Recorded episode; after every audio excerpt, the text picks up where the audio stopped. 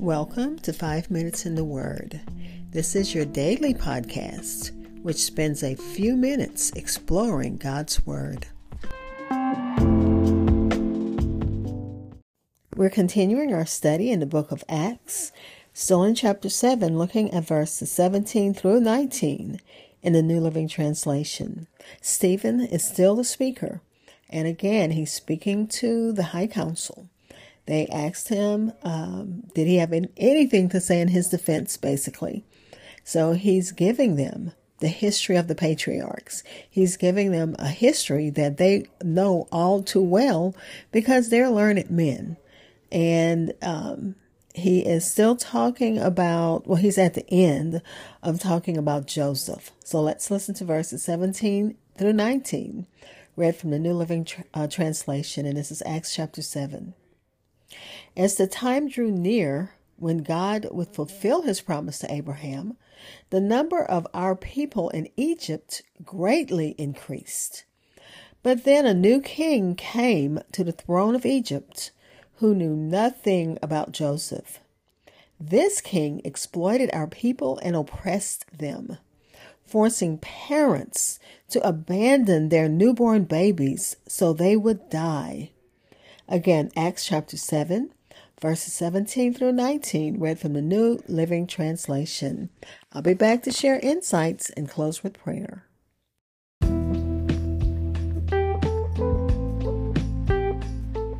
Hi, this is Hope Scott.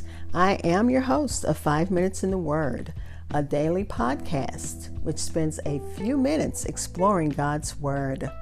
Thank you for listening and following my podcast which can be heard almost anywhere podcasts are heard, including Spotify, Apple Podcasts, and so many other platforms.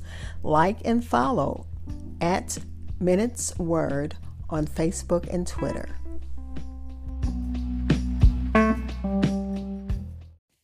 Again, we're looking at Acts chapter 7, verses 17 through 19, read from the New Living Translation.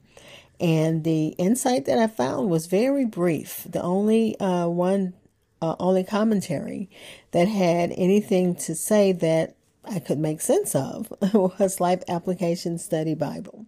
So that's what I'll be sharing. The 400 years had passed, and some and so the time drew near when God would fulfill his promise to Abraham.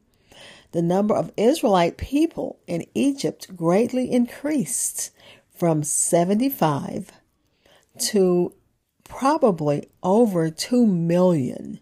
And that's in Exodus chapter 12, verse 37.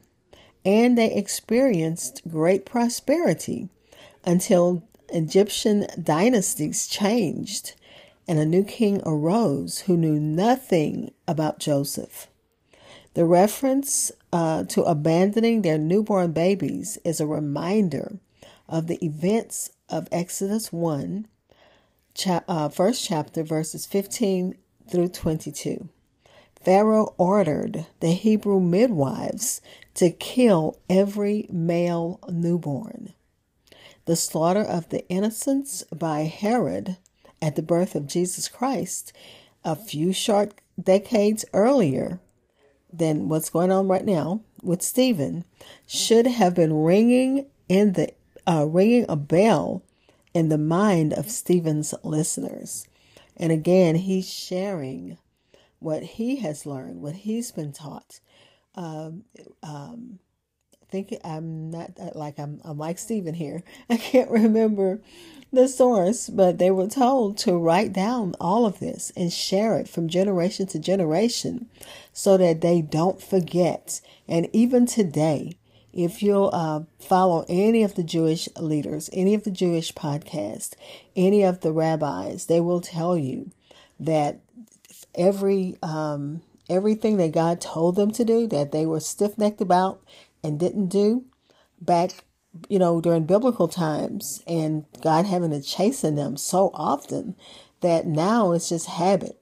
So you have all of these uh, reminders and remembrances, all of these prayers, and you know where they celebrate the fact that God has brought them through so much. And even as Christians, we like like our Jewish brothers and sisters, we have to remember all of the things that God has brought the church through. And for us, it starts in the book of Acts.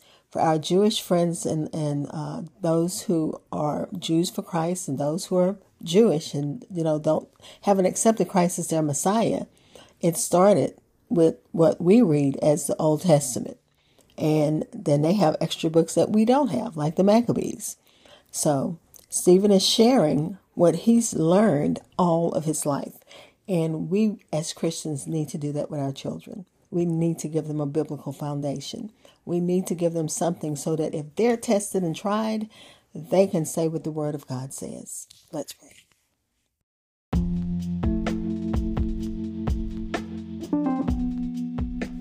Father, we thank you as we continue studying your Word. We thank you that even when we celebrate uh, the Holy Communion, the scripture that is read that says, This do in remembrance of me. And that's the words of Jesus. And that's what we um, read for every communion. So, so, just like Stephen is reciting and um, and um, rehearsing what he's heard all of his life, this is what we've heard all of our lives. And we thank you, God, that we can hide our, your word in our heart. And we know that when your word is hidden in our heart, Holy Spirit will help us and convict us so that we don't sin against you. So we thank you for that. Father, we're praying uh, this last day of the week for, again, Algerian Christians. We're praying for the many who hear the gospel through social media evangelism and I'm including my podcast and others like this that share your word. And we're praying for Christians whose churches were closed by the government. Father, touch hearts, change lives of all who try to halt the spread of the gospel. Let it just catch fire like a Holy Ghost fire. When they try to shut it down, it jumps from them to the next person to the next person until your word is spread to every heart in Algeria. God, we thank you. We thank you for those uh, the people and the leaders that are, though persecuted, still doing what they need to to get your word out. We thank you for that, Father. We're praying for those who need you in a special way, as we always do, and thanking you, God, for answered prayers. There are so many needs. Thanking you for healing, for saving, for protecting, for providing. In the name of Jesus, amen.